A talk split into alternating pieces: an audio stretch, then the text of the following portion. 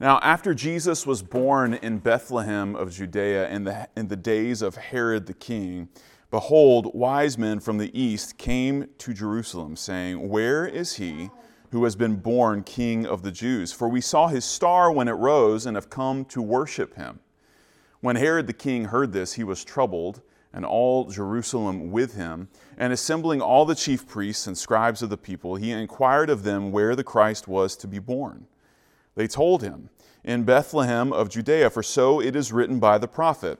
And you, O Bethlehem, in the land of Judah, are by no means least among the rulers of Judah, for from you shall come a ruler who will shepherd my people Israel. Then Herod summoned the wise men secretly and ascertained from them what time the star had appeared.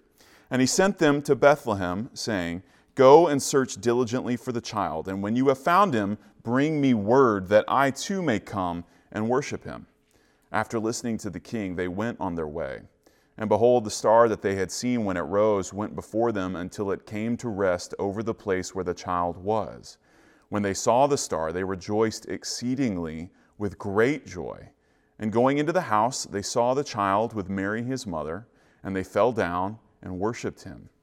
Then, opening their treasures, they offered him gifts gold and frankincense and myrrh. And being warned in a dream not to return to Herod, they departed to their own country by another way.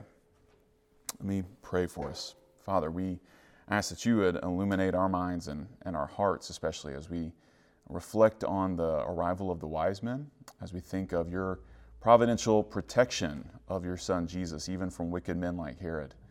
And we thank you that uh, in your kindness you have recorded this for us so that we might learn not just what happened when Jesus was born, but how we might rightly respond to his humble authority that has been brought forth into this world. Uh, he is our only hope that we might submit to him and follow his lead. So help us to see what that looks like this morning. In Jesus' name, amen. All right, so the opening chapters of Matthew, we've, we've covered a little ground here. We've had the wide, we've seen the wide-ranging heritage of Jesus. Uh, he's got Jews and Gentiles in his family tree. There are men, there are women listed, there are kings, there's a carpenter. Uh, in other words, he comes from all of these types of people so that all of these types of people might actually be found in him. Right? So, so he is the savior of, of all kinds of people we see in Joseph, and we saw this last week, the response of faith to the revelation of who Jesus is. His name means the Lord saves. And Joseph has been tasked with naming him this, and in faith, he says, Okay, I'm going to do what the Lord says. And, and really, he acknowledges the truthfulness of the Lord's words. And so he, he does. He names his son Jesus. And of course, he remains faithful to Mary and does not divorce her quietly, which would have been his right to do. Joseph is a faithful man. He's eager to hear God's word and obey it. And so now we come to a, a, a, the introduction of a few new characters uh, that just sort of show up. But these are some powerful men. These are well known, well, some of them are well known, but they're well versed in the, the um, uh, the traditions of man, the knowledge, the wisdom of the world. Uh, these, are, these are people with authority. And we see two reactions come from them to the newborn king of the Jews, as Jesus is mentioned and uh, referred to here. So let's, let's just kind of bring you up to speed on who these people are. Uh, first of all, who is Herod? And I'm not making this up. I just found this in the ESV Study Bible, and I thought I would do really well just to read this to you guys. Herod, Herod the First, or Herod the Great, ruled Israel and Judah from 37 to year 4 BC, right? Because BC works in counting down mode. He was an Idumean, which means he was from the region of Edom which when you hear Edom, especially in the Old Testament, you think Esau and his descendants and where they ended up settling. He was appointed king of the Jews under the authority of Rome. So he's not, he's not coming from any sort of lineage here of David or anything like that, but rather he's, he's really a puppet of Rome. He ruled firmly and at times ruthlessly. He murdered his own wife, it's ill advised. He had several sons and other relatives murdered as well. He was a master builder who restored the temple in Jerusalem. That's a good thing, I suppose. He built many theaters, cities, palaces, and fortresses. Herod's building programs included his palace at Jericho, many fortresses, a massive harbor city, and especially the temple in Jerusalem. He also financed structures, including pagan temples, throughout the Roman Empire, places like Antioch, Nicopolis, and Athens. Herod died from, uh, uh, I guess his, he, he, was just ravaged by disease. Uh, he died in his palace at Jericho and was buried at a town that he named after himself, Herodium. So it's all very, very full circle for this guy. Uh, but that's, that's Herod. You talk about a powerful dude, you talk about somebody who is going to do everything he can to cling to any authority that he thinks he has, even if it's an authority granted to him, not by God through his word, but by Rome out of a desire to control God's people. Uh, Herod, Herod will do whatever it takes. The issue with him, or I think the reason why he shows up here, is not so much, though, to, to reflect on the man Herod. Um, but I think it's more, it has more to do with what he represents the, the worldly and religious authority that is really attached to Herod and his name. Because you notice it's not just Herod that's mentioned, but also you hear about Jerusalem. The wise men first go to Jerusalem when they're eager to see the king of the Jews. They assume this is where we need to go first. But then in verse 3, it says that Herod was troubled and all Jerusalem with him. So it kind of feels a little bit like if you were talking about Washington, D.C., or you know, the, the, the, Beltway is really at odds with what's going on in the country. We know that it's not necessarily talking about all the citizens of Washington, D.C., but rather the, the, the, important ones, right? The, the people with authority and power, the people who make decisions or, or have some sort of say in matters. So Herod really represents a lot of power and authority in Jerusalem and among God's people. But really, he is a picture of Jewish nominalism, right? Kind of obeying the law with, with maybe uh, the way that he appears, the way he wants to portray himself is as somebody who is the king of the Jews. But, but the reality is, it's all, it's all in service of his own prestige and glory and, and personal uh, ambition. That, that's, that's really what Herod is all about. Uh, and we'll see this really developed in this, in this narrative, but especially in the next one, next week, when we look at what he does to eliminate uh, Jesus or anyone who might have been born around the same time. So, okay, that's Herod. Who are the wise men? The, the wise men are kind of a cross between, like, think Greek philosophy, like, like Plato, and, uh, and Nostradamus. You know, these ancient people who made you know, prophetic sort of utterances and, and had these visions of things that you know, were to come in, in later days, right?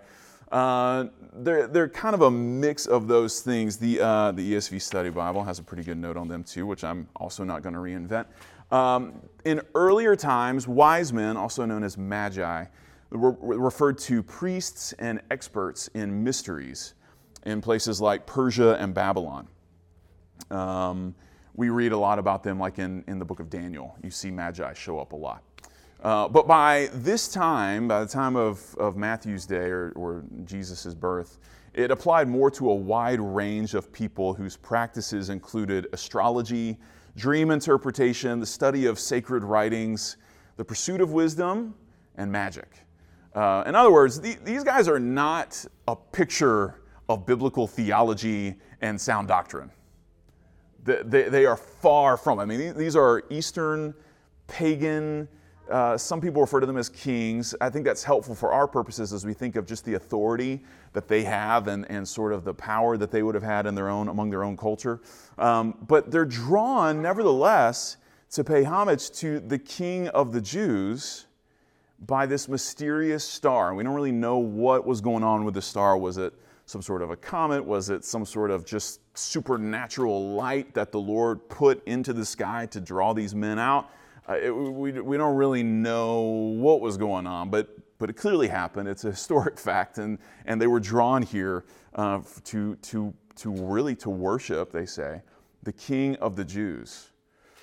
At the center of this passage, though, and, and it's an interesting uh, the, the way the passage is laid out is kind of interesting. It, it sort of begins and ends with similar language and characters, and then kind of similar, similar, all the way down into the very middle of the story. Uh, the, way, the way it works. You, you start with the wise men coming in, and then it ends with the wise men going out. And then leading down into the story, we get down to the very center of it. And I think really the heart of this passage, the, the key thing that's being communicated, has to do with this prophecy that is mentioned. Now, the prophecy is from Micah chapter 5, verse 2. Uh, here's what Micah's prophecy, Micah's version of the prophecy says But you, O Bethlehem Ephrathah, who are too little to be among the clans of Judah. From you shall come forth for me one who is to be ruler in Israel, whose coming forth is from of old, from ancient days. Uh, that's really similar to what Matthew records here. I, I, always like to just point out these sort of things, though, because especially in the Gospel of Matthew, and, and this happens in Hebrews, like we've been studying in, in uh, the sanctuary on Sunday mornings, like there's not always this perfect one to one transcription of here's the Old Testament verse, here's the New Testament. I'm just going to copy and paste it over here. Our sensibility, especially if you've ever had to write a research paper, is that it has to be exact one to one. You have to give a perfect reference. You have to say the, the page, the chapter, the book, who was the author, what edition of that book was it. We're, we're really worked up by that because, in our, our way of thinking, for us to really be telling the truth or to really be, be adhering to the validity and truthfulness of something, we have to repeat it verbatim for it to be legit. And so sometimes people read something like Matthew 2, verse 6, and they compare it to Micah 5, verse 2, where it's clearly coming from, and they panic because it implies to our Western minds this is not. This is not, oh my gosh, this is a fault in God's word. This is not correct. This, there's something missing here. There's an emphasis that's not present in the Old Testament. What, what do we do with this? Uh, I want to I wanna ease that burden for you. This is free. when, when you read the Bible, especially when you read Old Testament references or New Testament references to the Old Testament, you, you, you should not expect there to be a perfect one for one back and forth phrasing. Uh, don't expect that. Sometimes in the New Testament, the authors are using a Greek version of the Old Testament called the Septuagint, and so they'll use that as their reference point. That's not exactly what's happening with Matthew.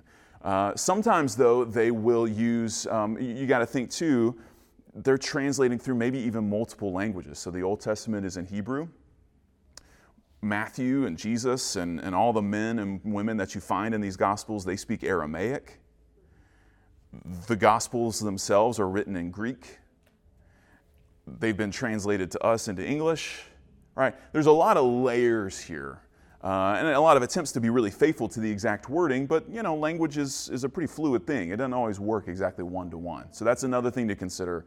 But then, and I think this is what's going on with Matthew here, uh, sometimes they will more paraphrase what they've read in the Old Testament because they understand there to be a meaning associated with a verse or with the surrounding context. And Matthew's not about to insert all of Micah chapter 5 into his book. And so instead, he's trying to boil in really a summary of the whole Old Testament, a summary of the whole thinking that has come out of reading Micah, Micah chapter 5, verse 2 over and over again, right? Okay, I'm belaboring the point. But what I'm getting at is the way Matthew phrases it does tell us something about what he's trying to emphasize here the changes that he deliberately makes. Yeah, Carolyn, you have a question? Yes, I do. So could it also possibly, I think they are paraphrasing, but could it also be that Matthew, as he's writing, did not have in his hand a copy of the Torah? That's a great point. Yeah, Matthew doesn't necessarily have a copy of, of Micah sitting on his desk. In fact, he probably would have had to go somewhere to go access that or ask for permission to even read it. So when you read a lot of these references and quotes in the New Testament, it's, it's, it can be kind of daunting, but it should be really encouraging to consider these people have memorized this. You know, uh, Paul's not going, oh goodness, where, where, uh, where is it? In fact, I can't remember exactly where, CBL might, but there's a point in the New Testament where I think Paul says it's written somewhere XYZ because he's just like, I'm not, I can't remember, which is really encouraging to me because I am really bad at remembering chapter and verse. But I can remember the concept and I can generally point to where it is. And the way my brain works, I can kind of figure it out where on the page of which Bible I read it it is. But I don't actually know where it is, you know. Um, That's right. This is the Word of God, which I think is really encouraging as well. That when you see some of these modifications or, or seeming paraphrase moments, you go, okay, no, the Lord is communicating something to us, right? He's not negating His Word, but He's actually trying to show us maybe an element of this passage that doesn't naturally come to our mind if we're just reading it cold turkey. So Matthew's paraphrase of it is, And you, O Bethlehem, he drops the Ephrathah, in the land of Judah. So instead of saying, who are too little to be among the clans of Judah, he just says, in the land of Judah are by no means least among the rulers of Judah. So he's really emphasizing this idea of a ruler coming out of Bethlehem. For from you shall come, here he is, a ruler who will shepherd my people Israel. Now, Micah said, for, for, you shall come, From you shall come forth for me one who is to be ruler in Israel, whose coming forth is from of old, from ancient days. My, Matthew is not as concerned with the timing of it. Instead, he's saying, No, this will be a shepherd for my people Israel. That's who Jesus will be. Uh, that, that is how Jesus fulfills this prophetic utterance from, from Micah. What, what's the, what do these changes or modifications say to us? I think on the one hand, they point out that Jesus comes from a small town, and the name Bethlehem means house of bread. So, so Jesus is coming from a small little, little house, tiny place, but he's, he's a big ruler. He is not among the least, right? And, and that's another way of saying you're, you're at the very tip top.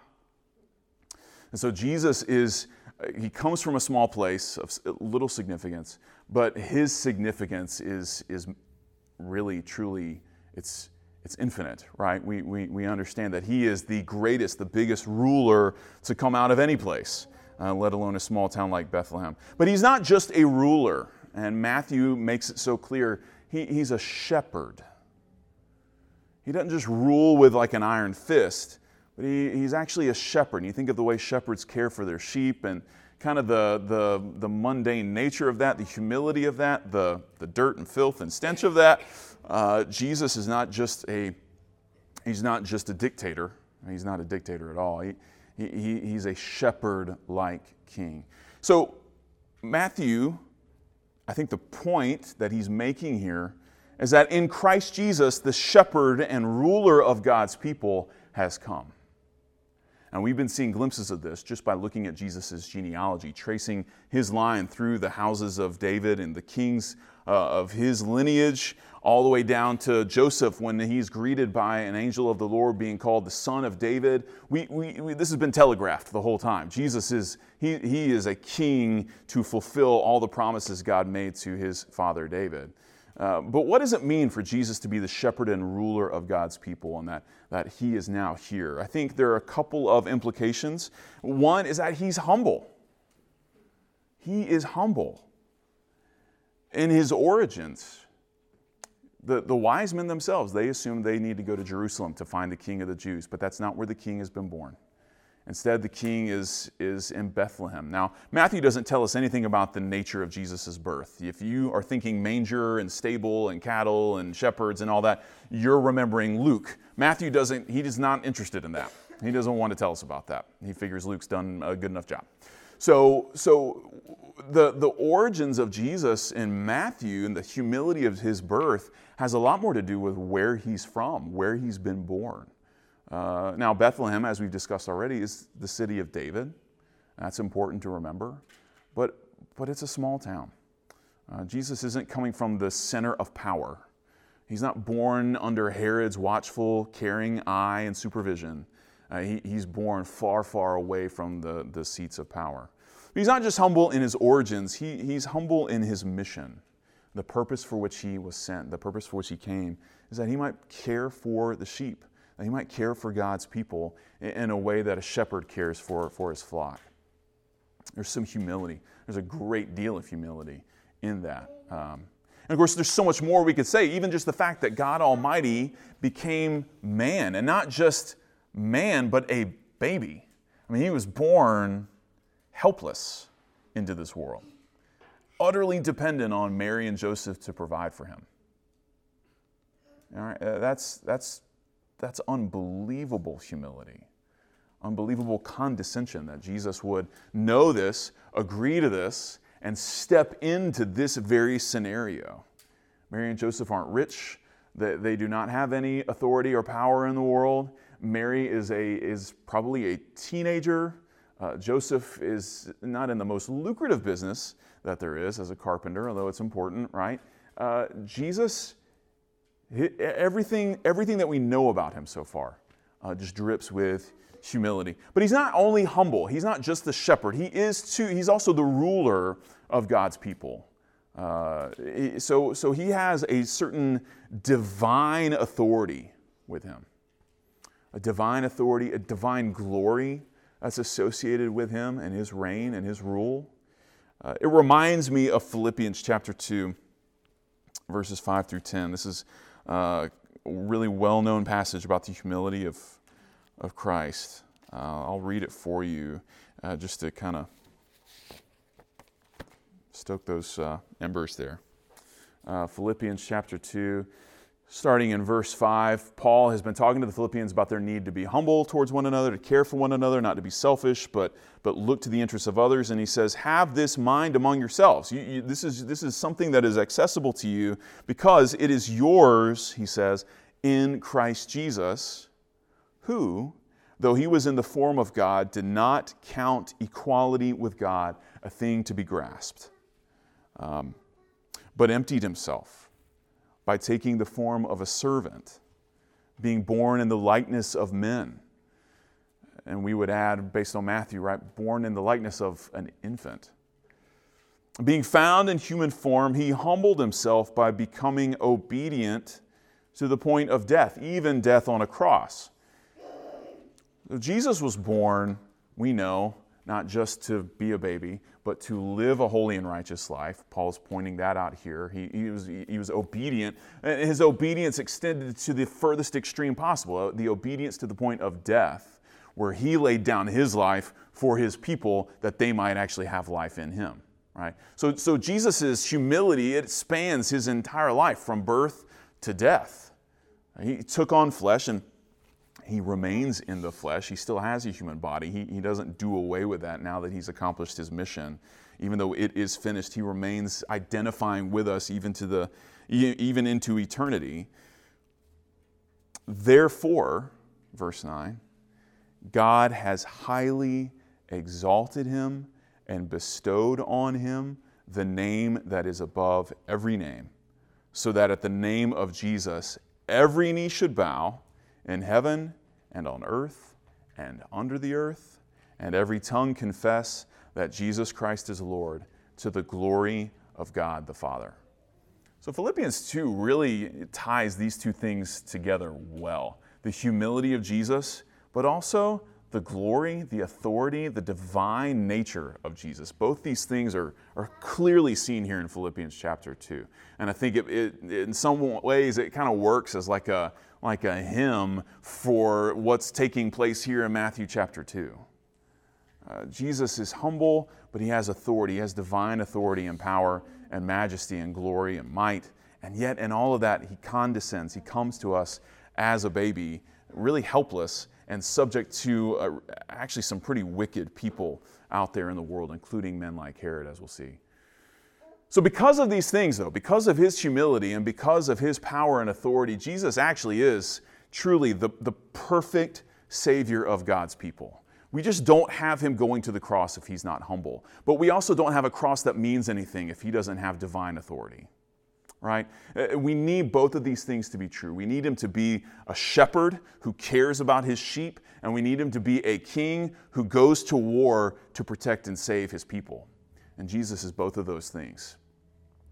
Right, he's both of those things. And we see that displayed at the cross, but we see a hint of that in his birth. But here's the thing acknowledging these things about Jesus comes at a cost. And that's what is taking place here in this story. We see the reflections and the reactions of two groups or two types of people as they witness and consider what it might mean for Jesus to actually be the king of the Jews.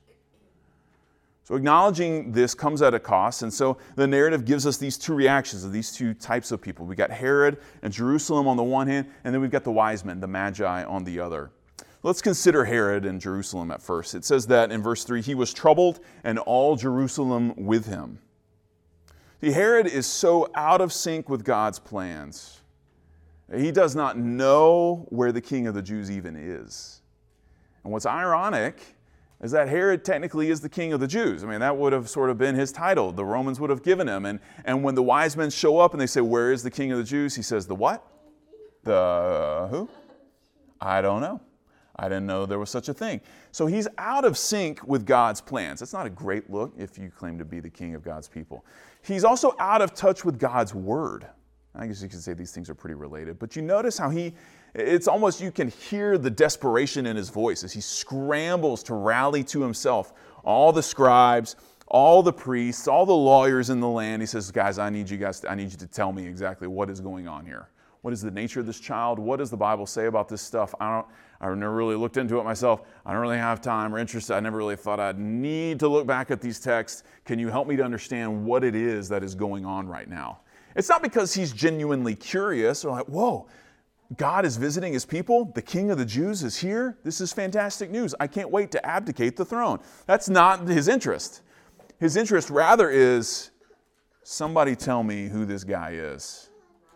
And, and, and the rest of the chapter, he, he wants to know who and where Jesus is so that he can eliminate him. Herod is out of sync with God's plans, he's out of touch with God's word. And you notice, I mean, this is very telling, but in verse 8, he, he offers to the wise men, he says, Tell me where the boy is when you find him, and uh, I, I because I want to come and worship him myself. Even his, his attempt uh, to worship or his offer to worship Jesus is really a means to an end, which is his own glory and security as king. I mean, even, even his worship is false, which is really really interesting when you contrast that with these Eastern pagan palm reading wise men who, in all of their backwardness, still know that when you see Jesus, you bow down and worship. And we'll talk more about them in a second. Here's the point Herod's plans and Jesus' mission cannot coexist. They cannot. Uh, what Herod wants for himself, the glory that he wants only for himself, and the glory that is, that is due and owed to Jesus, they can't, these can't mingle. There's only one way that this works and it's if Jesus is the one who re- receives all the glory king of the Jews. So there's Herod, there's Jerusalem, there's the, the seats of power. That's their reaction. That's, that's how they respond to this great, otherwise great announcement, is that they are troubled by it. The Magi, however, they rejoice exceedingly with great joy. Now, think about this. Matthew could have just said they were really happy. He could have just said, the wise men rejoiced, but they didn't just rejoice they rejoiced exceedingly. And they didn't just rejoice exceedingly, but they rejoiced exceedingly with joy. Have you ever rejoiced without joy? It's kind of like roped into the word. These things go together. But Matthew really wants us to understand no, they rejoiced with, with joy. They rejoiced exceedingly with joy. And not just any kind of joy, they rejoiced exceedingly with great joy. Herod doesn't know anything about this. He, he, he, cannot even put his mind in a place even close to what the wise men are experiencing. Verse 10 and 11, they point out the joy of the wise men. It also mentions that they worshiped. They worshiped. And so they, they, they demonstrate a genuine desire to honor the king of the Jews. And you may be asking, well, does this mean that, that the wise men are saved? Like, do they have a saving knowledge of Jesus? I don't think that's Matthew's point necessarily. I, I, I don't think we can draw that conclusion. Well, what I think Matthew is pointing us to is, is that, that here you have these, these backwards pagan kings who are behaving in a way that even Herod, the king of the Jews, couldn't fathom. And that, I think, is meant to highlight more the failure and frailty of God's people than it is anything else they give such deference to the newborn king. They fell down, it says, they worshiped, they offered him gifts, they, they brought gifts with them for an incredible journey, knowing they would do this. Now we know the only there's only one right way to respond to the good news of who Jesus is. We saw that demonstrated by Joseph so well last week. The only way to really respond to, the news of who Jesus is, that the Lord saves, is through faith in Jesus.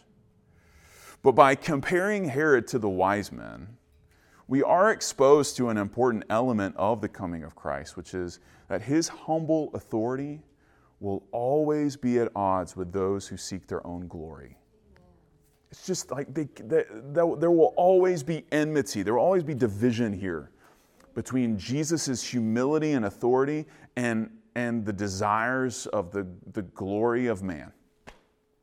Um, even foreigners, like the wise men, and I, I, use that word, I recognize that's kind of, it feels like a weird word, but you got to understand, like the way that, that, that, these wise men would be perceived in the ancient world, these, these are not, these are people who are not from here. They do not understand our ways. They do not know us. They do not know the, the, the word of God. Yet, but even them, in their foreign culture, they bow down to King Jesus. They offer him royal gifts.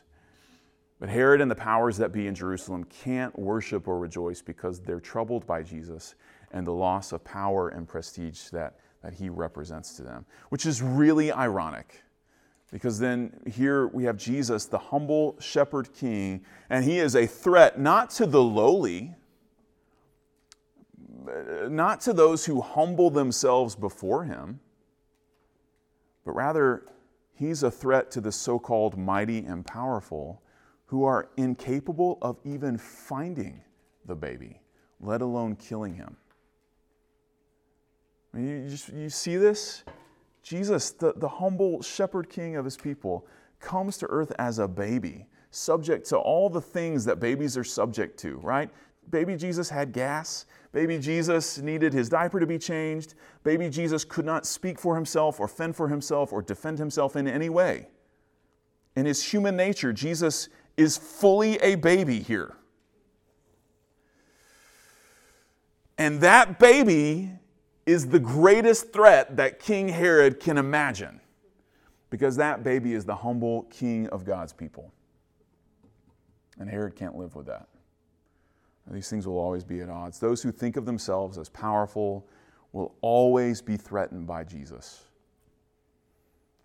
I'm reminded of Proverbs 3:34 which says that towards the scorners, the Lord is scornful, but to the humble, he gives favor.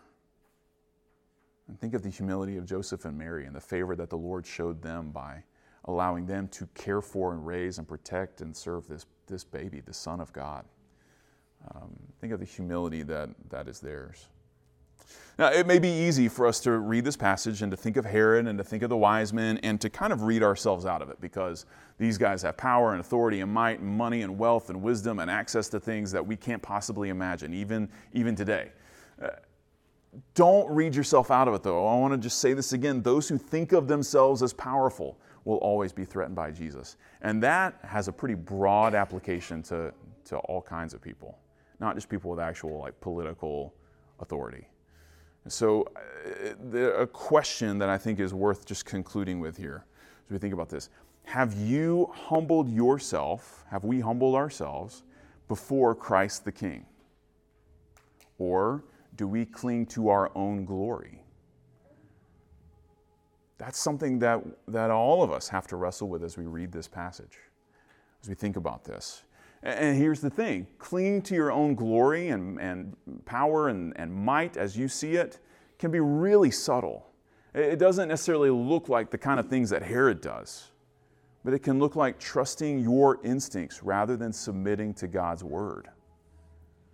That's, that's really at the heart of all of this, isn't it? Even Herod knows, I need to hear what the word of God says about these things. He brings the scribes and, and, and lawyers in to explain it to him. Right, but, but what does the Lord say and what does your heart say? Okay, there's a battle that's raging there then. Ever since Genesis 3, when the serpent questioned, Did the Lord really say? I mean, there, there's always been this hesitation in fallen man of going with our gut, which is so easy to do because it just seems so right to just listen to your heart. Think of how many songs I've just quoted by saying those words. Um, rather than submitting to God's word. That's, that's, that's challenging. That doesn't jive with our nature. But that's one way that we assert our glory over against the, the humble authority of Jesus. Another way that we can assert our glory is by questioning God's faithfulness and goodness if things aren't going our way. I've been there, right? Where you recognize a desire for things that don't seem to be happening, that, that maybe they're not, they're not bad or, or sinful in any way, but you think if God really was good and faithful, this would be going differently this would look a certain way to me. Right? You know, we, we see that clearly in Herod's life, and we can instantly recognize that here's this prideful, uh, arrogant man setting himself against, uh, setting himself up against the God of the universe. But, but just, just scale it back to your own heart and recognize the times where you have maybe been less eager to go to the Lord because you felt like His faithfulness to you was in question because what you wanted or what you perceived to be wisest or best for you wasn't what the Lord seemed to be agreeing with. And that, that's the way of Herod. That's the way of, of the power that the powers that be in Jerusalem. Another way that this works itself out is by forsaking the gospel and trying to earn God's favor by good works or habits. Right, by, by thinking, okay, what can I do to merit God's favor and, and love in my life. Well, I know I'll, I'll do this. I've got this. I can, I can think that. I can pray this way. I, look at all these things that I can accumulate and, and kind of buy the Lord's attention and favor. You can imagine Herod really, really loved a way for him to write a check that the Lord would have said, you know what? Okay, King of the Jews, you, you get to be him. You bought it. But, but there's just nothing that Herod can offer. There's nothing that we can bring to the Lord to earn his favor. That's something that he gives by his grace. And it's something that's purchased for us by the humble servant King Jesus. In his death on the cross, he asserts for us what we need and what we cannot in any way provide for ourselves. And he does it in his humility, and he does it out of the authority that God has given him and that is to our benefit. That's something for us to, to rest in and really actually to rejoice in, like, like these wise men. So instead, we should consider the wise men and we should consider their example. But as believers in Jesus, then we, this is, I think, some of the ways that this can look. I think on the one hand, we, we should rejoice in the Lord, finding joy in Him and not in ourselves. Right? Not looking to our own glory, not looking to our own personal plans and, and, and uh, uh, schemes, but looking to, the, looking to the Lord and rejoicing in Christ. And that's a discipline. That, that doesn't just, that doesn't just happen.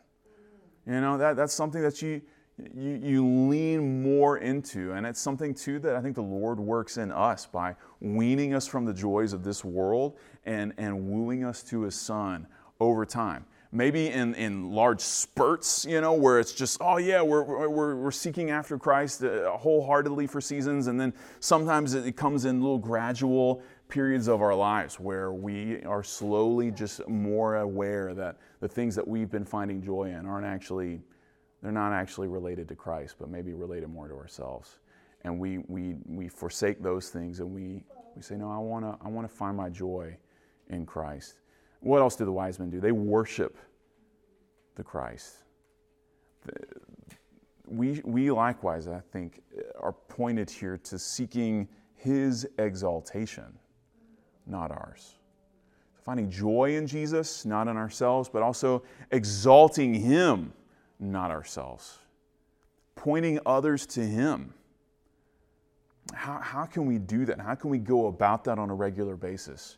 You know, how, how do we speak of the Lord? How do we speak of the gospel when we're with people who aren't believers or when we're with people who are believers? What, what are the things that we point their, direct, their attention to? How do we direct them to Christ? Is it in a way to exalt ourselves?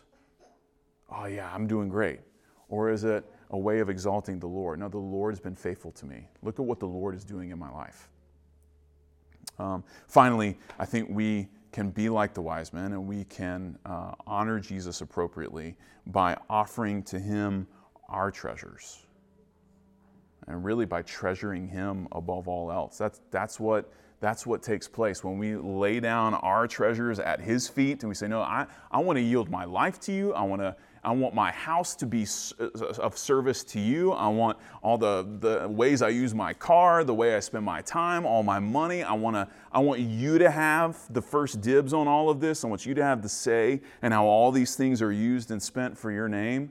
Right? When we, when we yield our treasures to Him, it actually shows that we treasure Him above everything else. You can think of the, the parables that we find, I, I, am pretty sure actually later on in Matthew. You know, treasuring things up in heaven. Keep, you know, store your treasures in heaven rather than here on earth. What he's pointing at, what Jesus is pointing us to, is really ultimately finding our joy and our treasure in him. And letting that actually outweigh all the other earthly things that we might be tempted to put all of our stock in. And instead, yielding those things to Him and treasuring Him above all. That, that's the only right way to respond to the, the shepherd king of God's people, the humble, the humble ruler of His people. It's for our good, right? Because the only way, the only, the only, the only threat that, that the humility of Jesus brings is to those who are too prideful to yield to Him. Uh, so let's, let's humble ourselves before Him. Let me pray for us. Uh, Father, we do thank you for your word. We thank you that uh, in your kindness, you sent your son to us not as a man, not as a teenager, not even as a, a, a, a thinking, conscious child, but as a baby.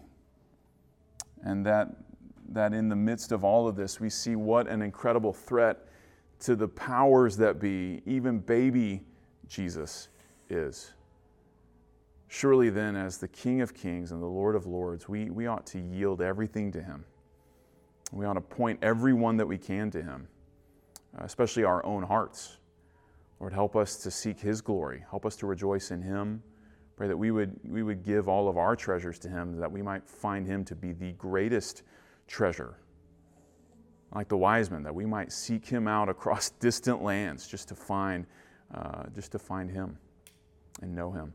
Lord, we pray that you would be honored by us and how we live, and, and especially this time of year as we get so many opportunities to speak to these things with one another, with our friends, with our families. Um, pray that we would be faithful to you to honor and glorify your Son and to seek his kingdom uh, that it might come in this earth. We ask that in Jesus' name. Amen.